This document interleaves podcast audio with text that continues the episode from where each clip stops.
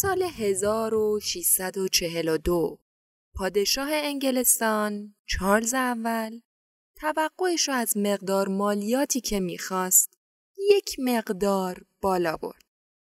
همین نشونه‌ای بود واسه طرفداراش تا واسه دفاع از شاه بسیج شن و این شروع جنگ داخلی انگلستان بین پادشاه و پارلمان بود. این درگیری‌ها 6 سال طول کشید و با اعدام شاه تو سال 1649 تمام شد. شاهی که ظالم، خائن، قاتل و دشمن آشکار ملت شریف انگلستان لقب گرفت. چی باعث جنگ داخلی شد؟ خب، اگه قسمت اول جان استوارت میل رو گوش داده باشین، اسم منشور مگنا کارتا رو شنیدین. همون سندی که تو سال 1215 به امضای شاه وقت انگلستان رسید و یه سری حقوق حداقلی واسه مردم قائل شه، قدرت مطلق شاه رو محدود کنه و خلاصه بگه پادشاه بالاتر از قانون نیست. مگنا کارتا پارلمان انگلستان رو ایجاد نکرد، اما شاه ملزم کرد قبل از اینکه تصمیم‌های مهمی بگیره، مثل بالا بردن مالیات، قبلش با یه شورای مشورت کنه. بعداً این شورا تبدیل شد به پارلمان، نهادی که قدرت قابل توجهی تو تاریخ انگلستان داره. منتها تو نیمه اول قرن 17 چارلز اول پادشاه وقت سعی کرد بدون توجه به پارلمان کشور رو اداره کنه.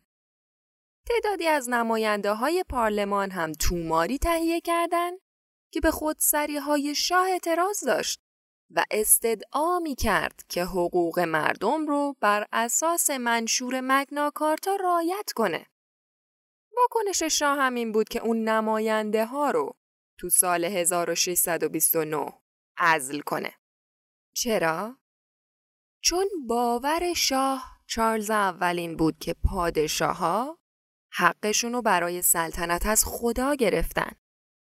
بنابر همین حق الهی پادشاهان، اونم اختیاراتشو برای حکومت مستقیما از جانب خدا گرفته و فقط در برابر خدا پاسخگوه، نه پارلمان.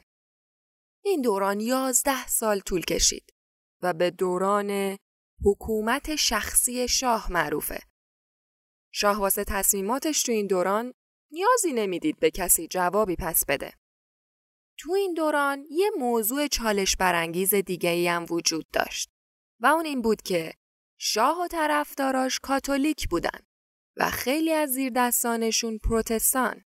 بنابراین یکی دیگه از سیاست‌های تنش‌زای شاه این بود که کلیساها دوباره مردم رو مجبور می‌کردن واسه دریافت مراسم مذهبی زانو بزنن و سختگیری‌های دیگه‌ای رو اعمال کنن که معنیش واسه پروتستان‌ها این بود که دوباره به دوران حاکمیت آیین کاتولیک برگشتن. مخالفای این تغییرات استدلال می‌کردند که چارلز به عنوان رئیس کلیسای انگلستان و مدافع دین قرار بود از دین مستقر یعنی پروتستان حمایت کنه. اما واسه چارلز ریاست بر کلیسا به این معنی بود که میتونه هر سیاست مذهبی رو که میخواد اعمال کنه.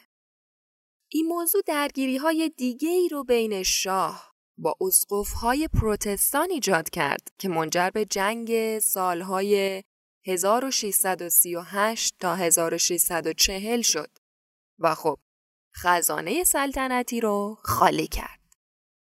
حالا شاه واسه مقابله با پروتستان‌ها نیاز داشت مالیات رو بالا ببره. بنابراین واسه به دست آوردن پول روش نامطلوب دیگه‌ای رو استفاده کرد. اون واسه درآمد کشتی‌های نواحی ساحلی مالیات وضع کرد. پولی که به طور سنتی واسه تأمین مالی نیروی دریایی استفاده می‌شد و حالا تو سال 1636 می‌خواست این مالیات رو به جاهای دیگه هم تو کشور گسترش بده، اما با مقاومت پارلمان روبرو شد. تو همون سال وکیلی به اسم ویلیام پرین استدلال کرد که این کار شاه غیر قانونیه چون پارلمان باهاش موافقت نکرده. و بعد سیاستمدار و زمیندار دیگه‌ای به اسم جان همپتن مازاد مالیاتی که شاه بالا برده بود و پرداخت نکرد و همین باعث شد کارش به دادگاه برسه. اون با استناد بر این استدلال که کار شاه غیر قانونیه دادگاه رو مجاب کرد که اختیارات شاه رو به چالش بکشه و خیلی زود اجتناب از پرداخت مالیات فراگیر شد. بنابراین شاه درگیر جنگی که حالا جیبش هم خالی شده بود فرمان داد که پارلمان مالیات جدید رو تصویب کنه و با این کارش از سلطنت حمایت کنه. و از یه طرف پارلمانی که 11 سال نادیده گرفته شده بود به این درخواست جواب مثبت نداد. بنابراین شاه این پارلمان رو هم منحل کرد. اما بعد از شکست چارلز تو جنگ با پروتستان‌ها پارلمان دوم تشکیل شد. این پارلمان پولی به شاه نداد و مالیات کشتی‌ها رو هم لغو کرد و لیستی از شکایت‌ها رو تو دوران حکومت شخصی شاه تهیه کرد.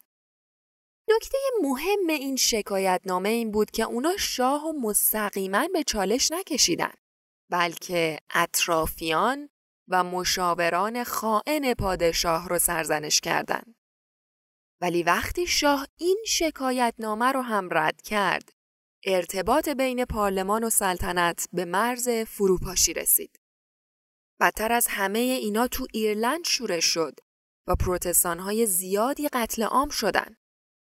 تو همین هنگ شایعات زیادی هم در این مورد پخش شد که این توطئه کاتولیکاییه که توسط شاه حمایت میشن. بنابراین حالا علاوه بر مشکلات مالی شاه بین پارلمان و سلطنت این درگیری هم ایجاد شد که کی باید ارتش رو به ایرلند اعزام کنه. چارلز تو سال 1642 بعد از تلاش ناموفقی واسه دستگیر کردن 5 نفر از رهبرای مخالفش توی پارلمان به اتهام خیانت مجبور شد لندن رو ترک کنه و تا سال 1649 که دوباره به لندن وارد شه اما این بار تحت عنوان زندانی به لندن برنگشت و این یعنی جنگ داخلی تو انگلستان شروع شد.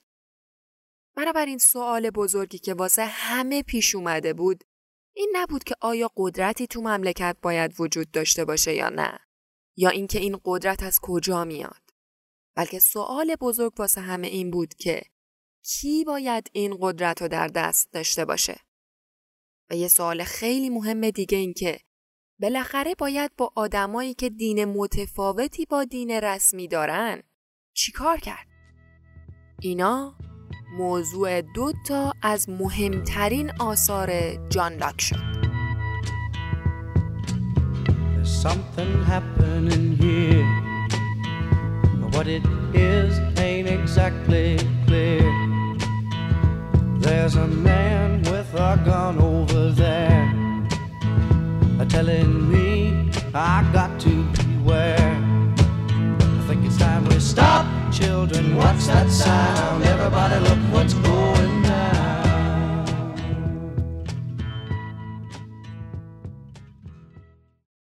سلام به خوره های کتاب. من شیمام و شما به پادکست خوره کتاب گوش میکنین. تو پادکست خوره کتاب لابلای کتابا دنبال آزادی میگردیم.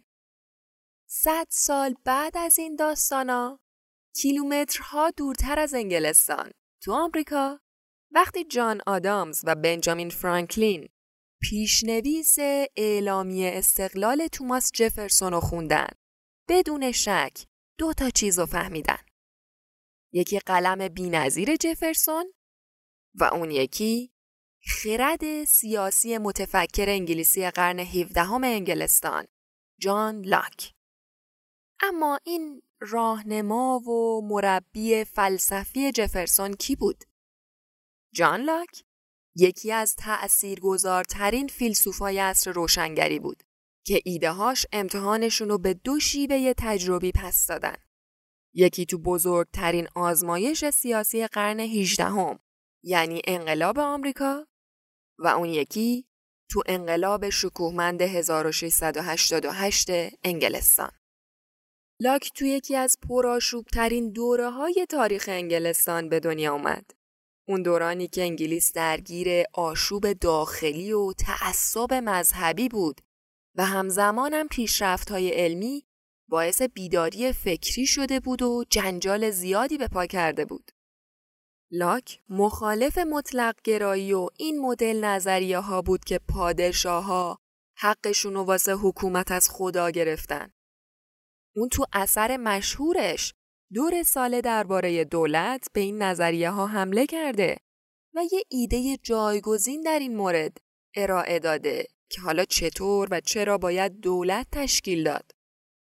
جان لاک نوشت واسه درک قدرت سیاسی باید حقوق طبیعی و الهی مردم رو برای زندگی، آزادی و مالکیت به رسمیت شناخت. مردم با این حقوق متولد میشن و بعد یه سری قراردادهای اجتماعی واسه محافظت از حقوقشون تشکیل میدن و با هم موافقت میکنن تا جامعه‌ای شکل بدن و با رضایتشون یک دولت مشروع ایجاد کنن تا طبق خواستشون عمل کنه. باور جان لاک این بود که هیچ دولتی نمیتونه از مردمی که بهش آزادانه رضایت ندادن اطاعت کنه و اگه دولت بعد از دوره‌های طولانی سوء استفاده از قدرت، تعصب دینی و حقه‌بازی تو انجام وظایفش کوتاهی کنه، مردم میتونن رضایتشون رو ازش پس بگیرن و به جاش تلاش کنن حکومت رو به دست کسایی بسپرن که بتونه اونا رو به اهدافی که به خاطرش دولت ایجاد کرده بودن برسونه. یک قرن بعد شعله‌های این فلسفه جان لاک تو مستعمرات آمریکا زبونه کشید. توماس جفرسون، مدیسون و بقیه رهبرای انقلاب آمریکا از استدلال‌های جان لاک در مورد حقوق طبیعی انسان، رضایتمندی از حکومت و حق براندازی حکومت مستبد الهام گرفتند. همه این ایده هام تو اعلامیه استقلال آمریکا منعکس شد.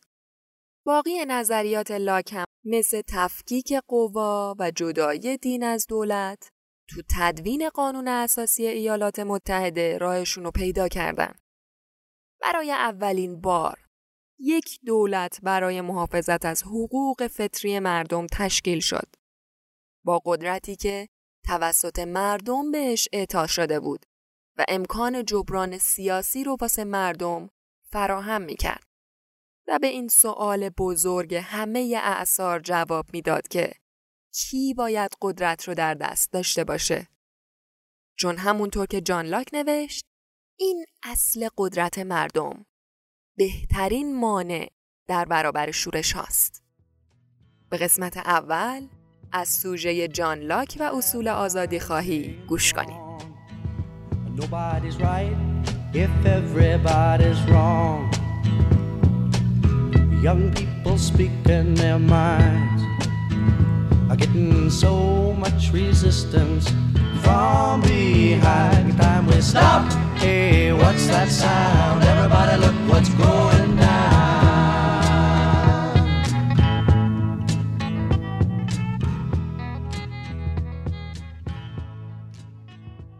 بله، وقتی جان لاک تو سال 1632 به دنیا اومد، وارد دنیایی شد که بین درگیری‌های شدید مذهبی و سیاسی شکاف خورده بود. وقتی جنگ‌های داخلی انگلستان شروع شد، جان فقط 10 سالش بود. اون توی کلبه کوچیک گلی کنار کلیسای تو سامرست، شهر کوچیکی تو جنوب غربی انگلیس به دنیا اومد. همون روزی هم که به دنیا اومد غسل تعمید گرفت، چون هر دو والدینش مذهبی بودن. پدر جان که اونم اسمش جان بود، وکیلی بود که هم به عنوان امین صلح تو یکی از روستاهای سامرست خدمت میکرد و هم به عنوان فرمانده سوار نظام برای نیروهای پارلمان تو اوایل جنگ داخلی انگلیس انجام وظیفه کرد. مادرش فردی بود به نام آگنس کین. اونا به فاصله کوتاهی بعد از تولد جان نقل مکان کردن به یه روستای دیگه‌ای توی سامرست.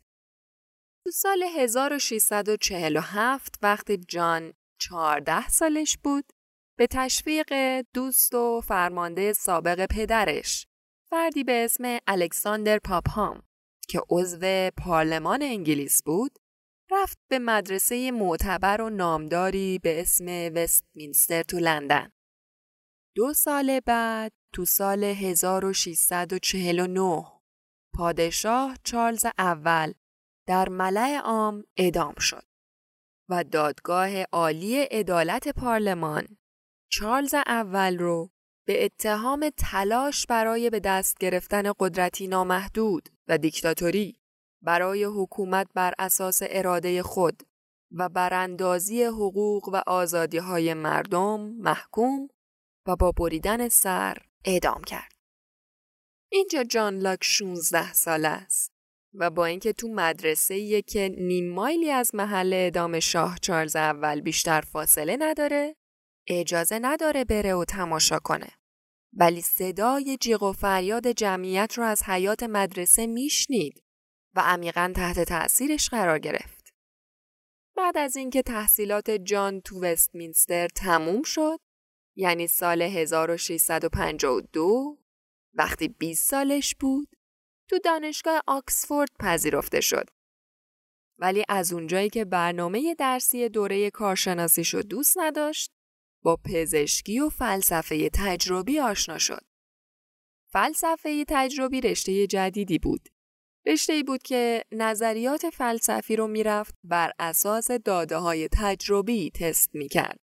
کلاً به علوم تجربی علاقه‌مند بود جان لاک. خلاصه در نهایت تو سال 1656 مدرک لیسانس و 2 سال بعدش هم مدرک ارشدش رو تو رشته فلسفه اخلاق گرفت.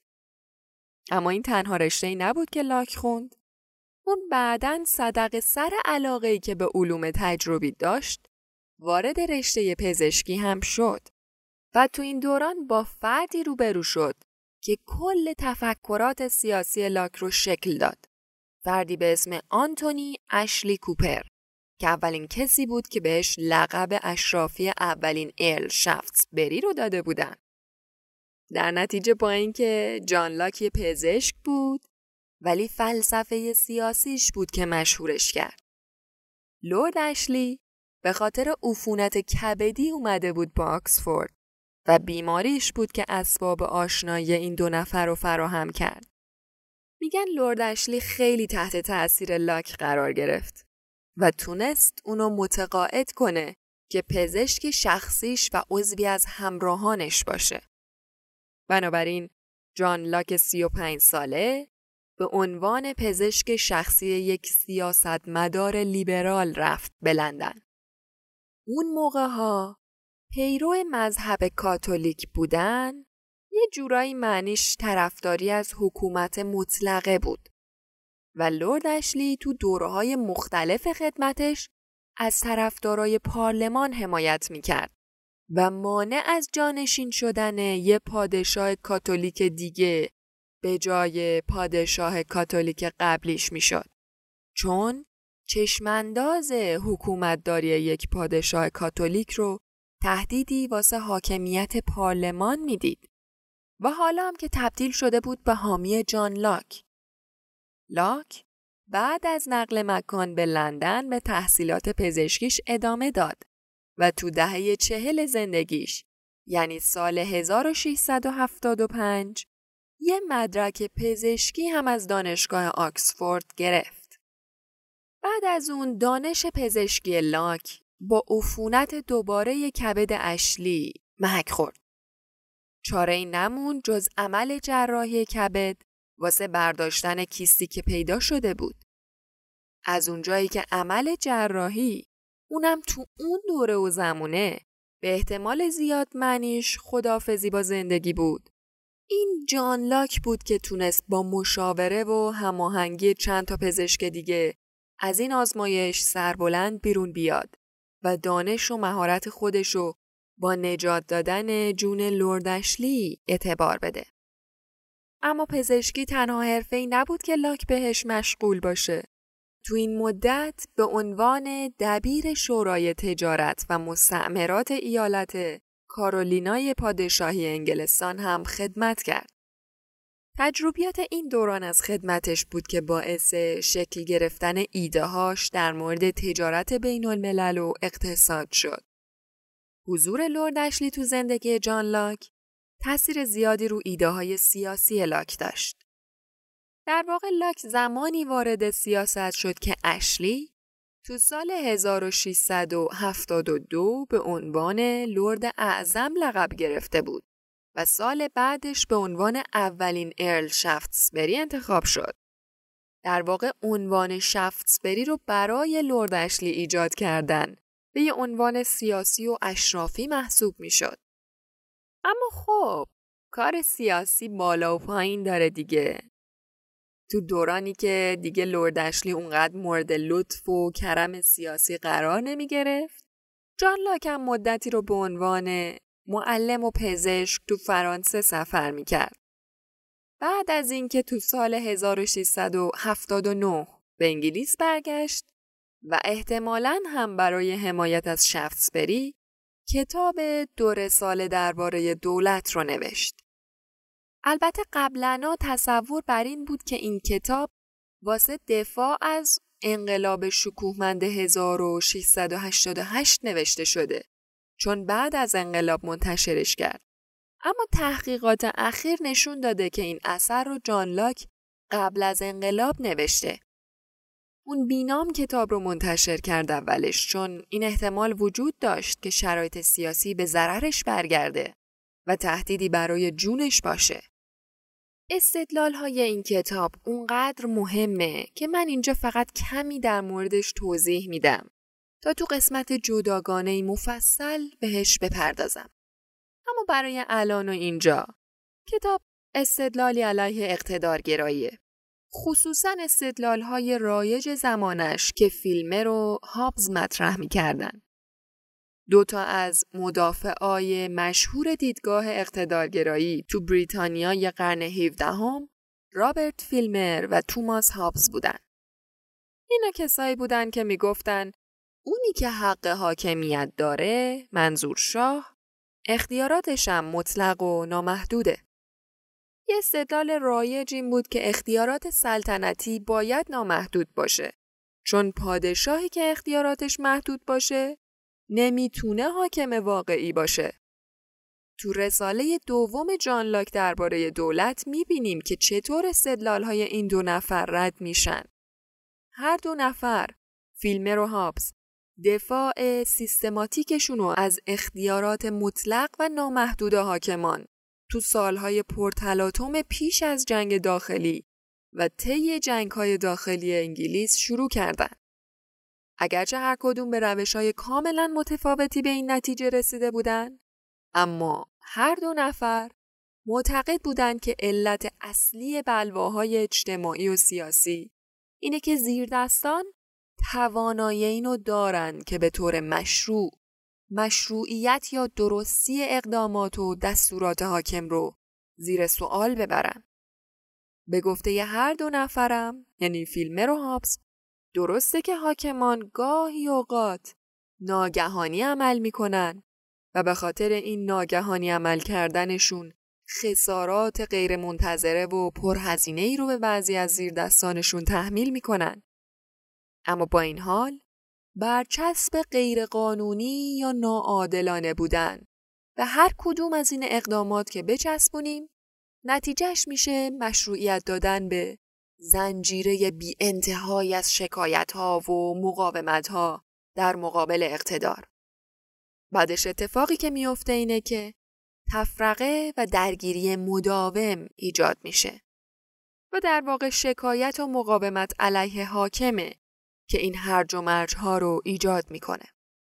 اونا میگفتن تبعات این شکایت‌ها و مقاومت‌ها اثرات به مراتب بدتری داره از تسلیم شدن در مقابل این رفتارهای گاهن نامناسب حاکم. و تازه این تسلیم شدن از سر وظیفه شناسیه. بنابراین با توجه به شکننده بودن نظم اجتماعی و سیاسی و خطر تفرقه افتادن بین مردم، صلح و نظم فقط در صورتی حفظ میشه که همه افراد بی چون و چرا تحت کنترل یک حاکم واحد، نامحدود و غیر قابل تردید باشن. اما در مقابلش اصول سیاسی جان لاک از ریشه اختیارات نامحدود و بی حساب و کتاب رو رد میکنه. اون تو رساله دومش درباره دولت و همینطورم تو کتاب دیگه‌ای به اسم نامه‌ای در باب تساهل در مورد مدارای مذهبی و دینی استدلال میکنه. اینکه هر دو طرف مذهبی و لامذهب باید مدارا کنن با هم. و تو ادعای کلی‌تر میگه این مدارا باید به همه فعالیت‌های مسالمت‌آمیز گسترش پیدا کنه. لاک استدلال میکنه که این آزادیه، نه کنترل و اقتدار، که پایه و اساس یک جامعه صلح‌آمیز و پررونق رو میسازه. حالا مفصل براتون تعریف میکنم که مبنای این حمایت ضد اقتدارگرای جان لاک از مدارای مذهبی و آزادی از کجا میاد و چرا حقوق مالکیت، زندگی و آزادی فردی رو به عنوان حقوق طبیعی همه افراد میشناسه که همه افراد دیگه جامعه، خصوصاً حاکمای سیاسی، موظفن بهش احترام بذارن.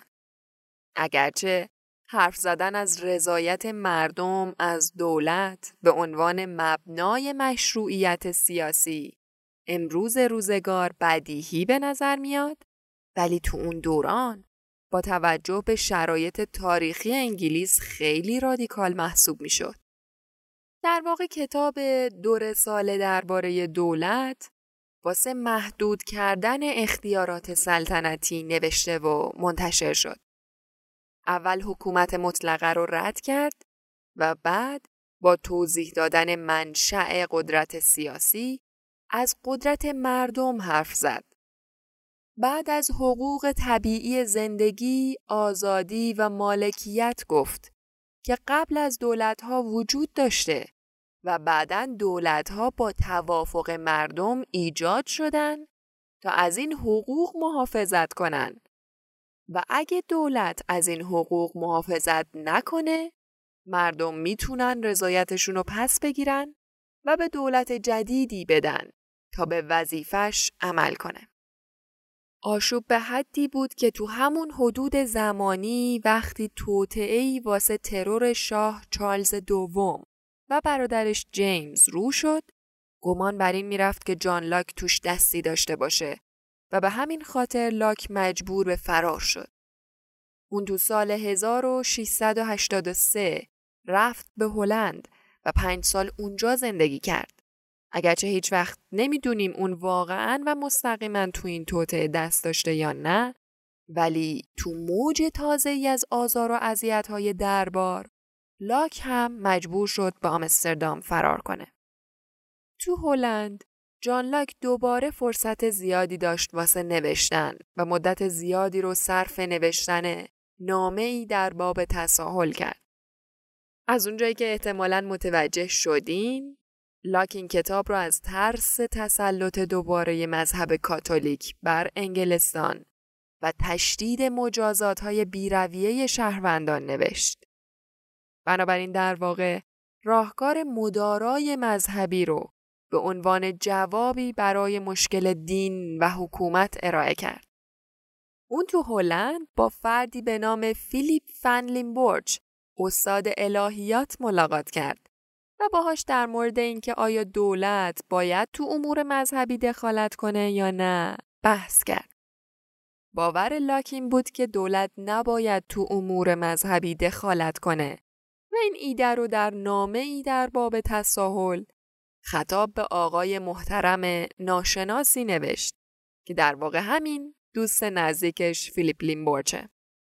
نامه‌ای در باب تساهل یه رساله فلسفیه که توش جان لاک استدلال میکنه دولت نباید تو امور مذهبی دخالت کنه چون نمیتونه به طور قابل اعتمادی ادعاهای مذاهب دیگر رو در مورد حقیقت داشتن دیدگاه‌هاشون ارزیابی کنه و حتی اگرم میتونست بازم تحمیله به اصطلاح دین واقعی به همه نتیجه مطلوب رو نداره چون تحمیل یک پارچگی مذهبی نسبت به تنوع مذهبی بی‌نظمی اجتماعی بیشتری رو ایجاد میکنه چون نمیشه اعتقادی رو با خشونت به دیگری تحمیل کرد. تو گیرودار جنگ‌های مذهبی انگلستان تو اون دوران و اروپا که خودش کلی درگیر جنگ‌های به این شکل بود مدارای مذهبی راهکار بی‌نظیری بود و بعدها تأثیر زیادی هم روی فلسفه سیاسی و لیبرالیسم مدرن گذاشت. بنابراین خیلی خلاصه ایده مدارای مذهبی بر اساس این 3 استدلاله. 1. بر روی این زمینی که زندگی می‌کنیم، قضات، خصوصاً قضات دولتی و به طور کلی انسان‌ها نمی‌تونن به طور قابل اعتمادی ادعاهای مربوط به حقیقت داشتن یا نداشتن دیدگاه‌های مذهبی دیگر رو ارزیابی کنن. 2. حتی اگه میتونستن هم باز تحمیل یه به اصطلاح دین واقعی به دیگران نتیجه مطلوب رو نداره چون اعتقاد رو نمیشه با خشونت تحمیل کرد. و 3. تحمیل یک پارچگی مذهبی منجر به بی‌نظمی اجتماعی بیشتری میشه نسبت به زمانی که اجازه تنوع مذهبی داده شه. در مورد موضوع مدارای مذهبی هم جان لاک تحت تأثیر رساله‌هایی بود که در مورد آزادی وجدان تا اون زمان منتشر شده بود. بنابراین با تکیه به آزاد بودن وجدان انسان‌ها در انتخاب دین، جان لاک ایده آزادی مذهبی مطلق و جدایی کامل کلیسا از دولت رو مطرح کرد. بعد از انقلاب شکوهمند و همراه با مری، ملکه جدید انگلستان بود که لاک هم به انگلستان برگشت. بخش عمده کتاب‌های لاک بعد از این بازگشت بود که منتشر شد. همونایی که تو هلند فقط نوشته بودشون. به علاوه کتاب 2 رساله درباره دولت، تو این دوران تبدیل شده بود به قهرمان جریان فکری ارل شفتسبری و با چهره‌های مشهوری مثل نیوتن ملاقات و بحث کرد. اگرچه که کتاب 2 رساله درباره دولت تا مدت‌ها به ندرت مورد استقبال عموم قرار گرفت و به جز تعدادی از همین جریان فکری لیبرال ارل شفتسبری و به اضافه سر و صدای کوتاه مدتی که توی آکسفورد تو سال 1695 به پا کرد، جز این که مورد توهین قرار گرفته باشه، تقریباً نادیده گرفته شد. تا جایی که تا سال 1714 فقط 1 بار تجدید چاپ شد. تا کی؟ تا وقتی که مقاومت آمریکایی‌ها در مقابل مالیات بریتانیا نمود پیدا کرد.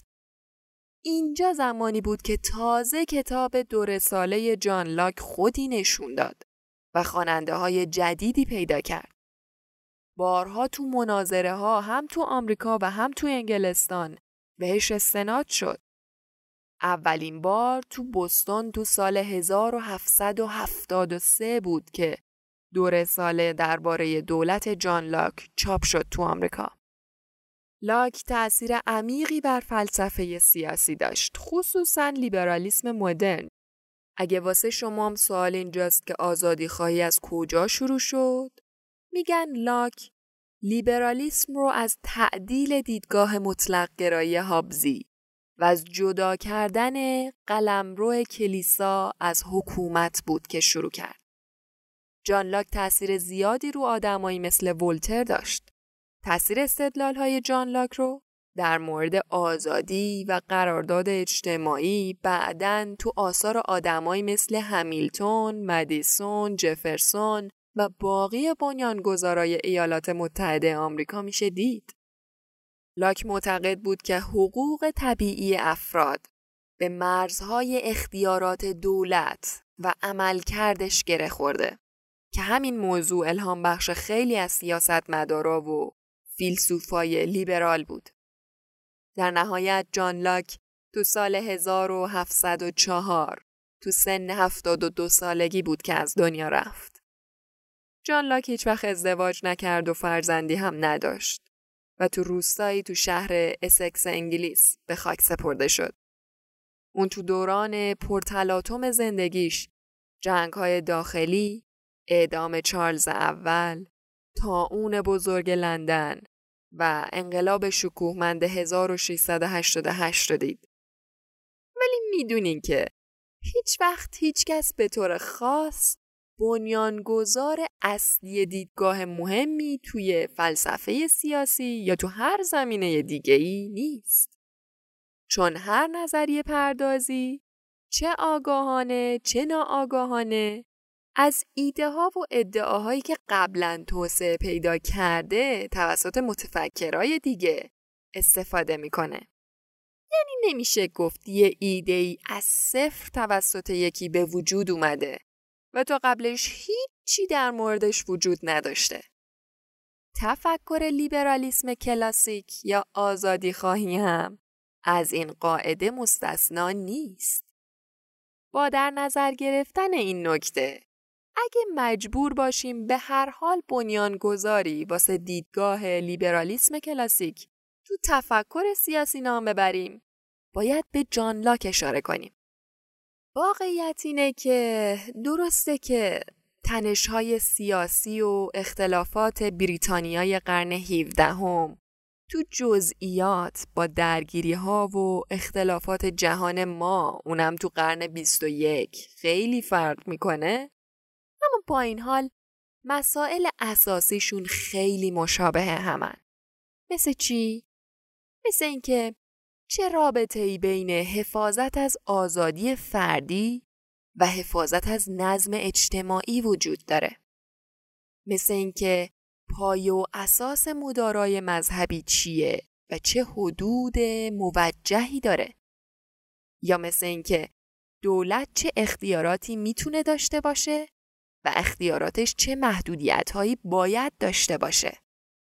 این است که کمک می‌کنه درک بهتری از فلسفه سیاسی آزادی خواهی پیدا کنیم و اهمیت استدلال‌های جان لاک رو درک کنیم. لیبرالیسم کلاسیک دیدگاهیه که اصل سیاسیش بر مبنای آزادی فردیه. اینکه آزادی فردی باید مورد احترام و حفاظت قرار بگیره.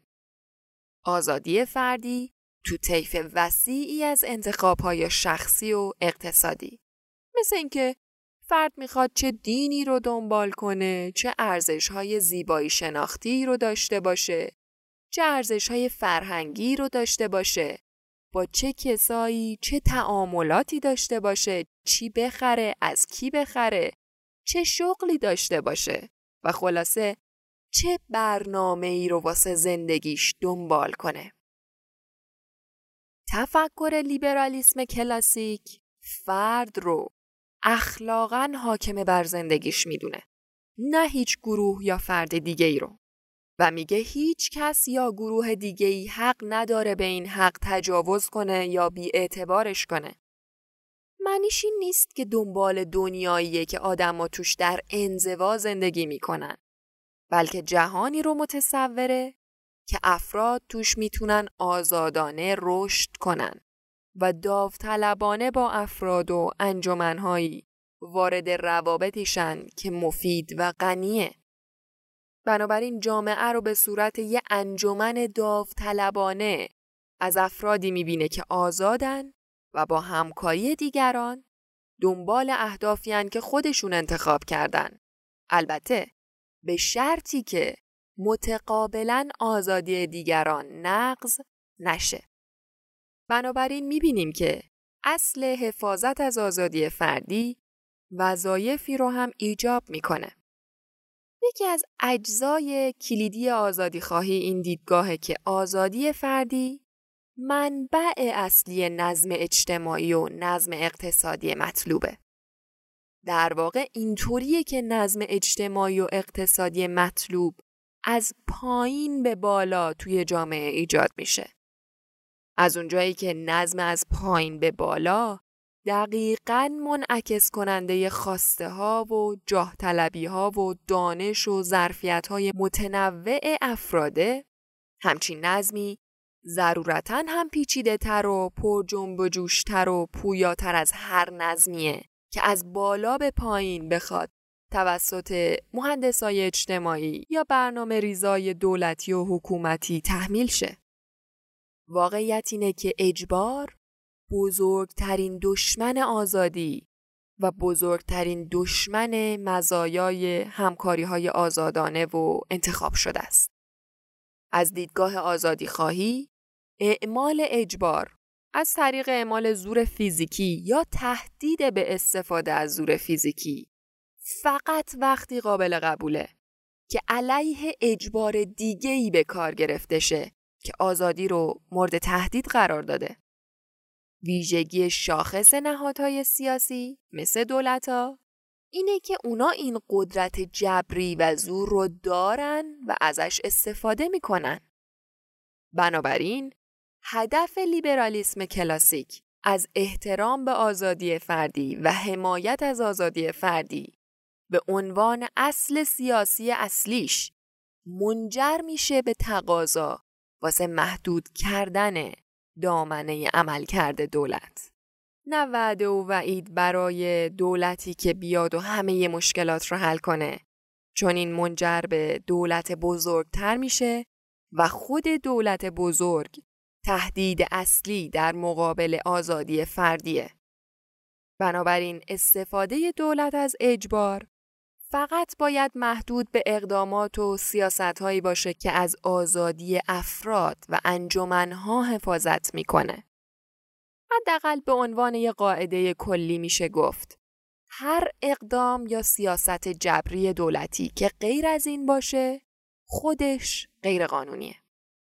به علاوه دولت و مقاماتش باید به همون استانداردهای اخلاقی شهروندان عادی پایبند باشن، چون اگر غیر از این باشه اقدامات دولت چیزی نیست جز جنایت در مقیاس بزرگ.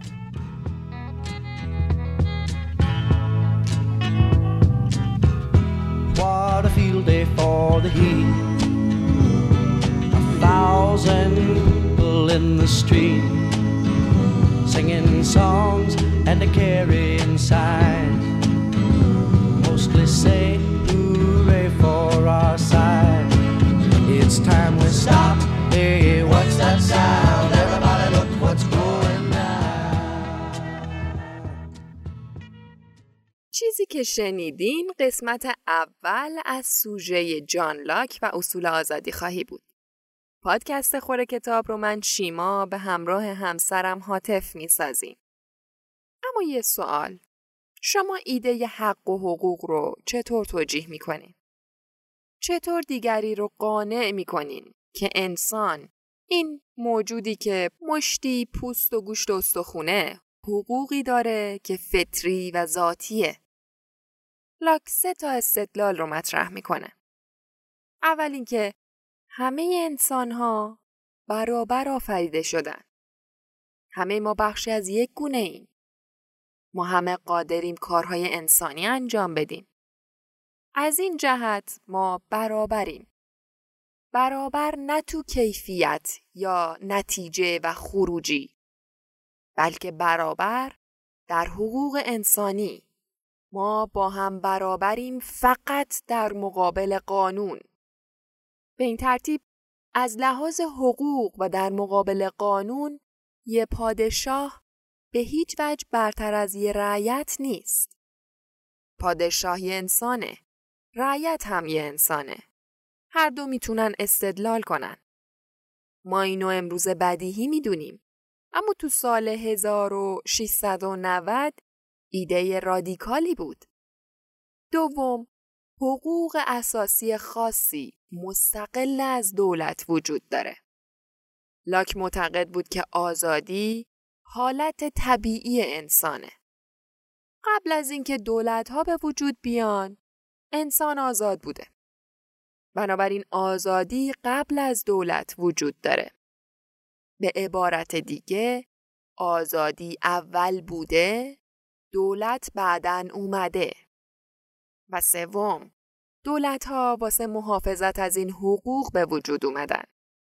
برای لاک، هدف دولت این بود که از آزادی فرد محافظت کنه و از مالکیت، یعنی اونچه که مایملک فرده، مثل زمین و کالاهای مادی دیگه‌ای که به طور قانونی به دست آورده.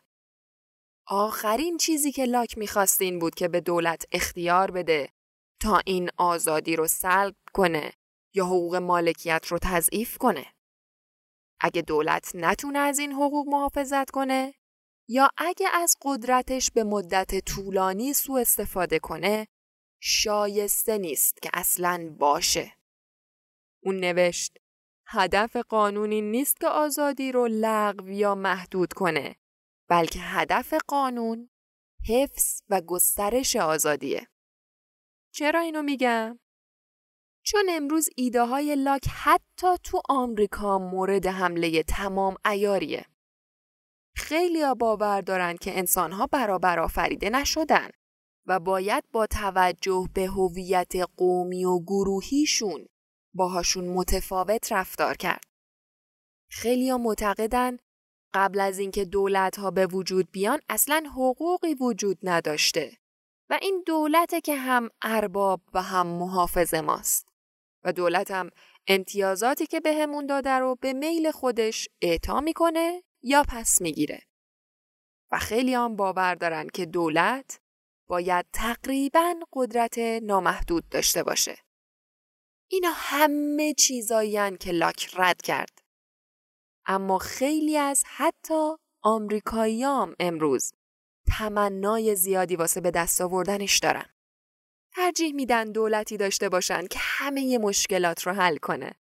اما این چیزی نیست که لاک تصور میکرد یا جفرسون تو اعلامیه استقلال آمریکا توصیف کرد. اهمیت معرفی ایده های جان لاک به حدیه که میگن اگه فلسفه لاک رو از دست بدیم، آزادی رو از دست میدیم. بنابراین تو قسمت آینده سعی می‌کنیم تو استدلال‌هایی که لاک میاره بیشتر عمیق شیم تا بیشتر و بهتر بشه نتایجی که گرفته رو درک کنیم. صفحه اینستاگرام و کانال تلگرام خوره کتاب رو دنبال کنین و اگه از محتوای خوره کتاب لذت میبرین، از خوره کتاب حمایت کنین. تا قسمت بعدی، فعلا خداحافظ. Paranoia strikes deep into your life, it will creep. It starts when you're always afraid. Step out of line, the man come and take you away. You better stop. Hey, what's that sound? Everybody look what's going down. Stop. Hey, what's that sound? Everybody look what's going down.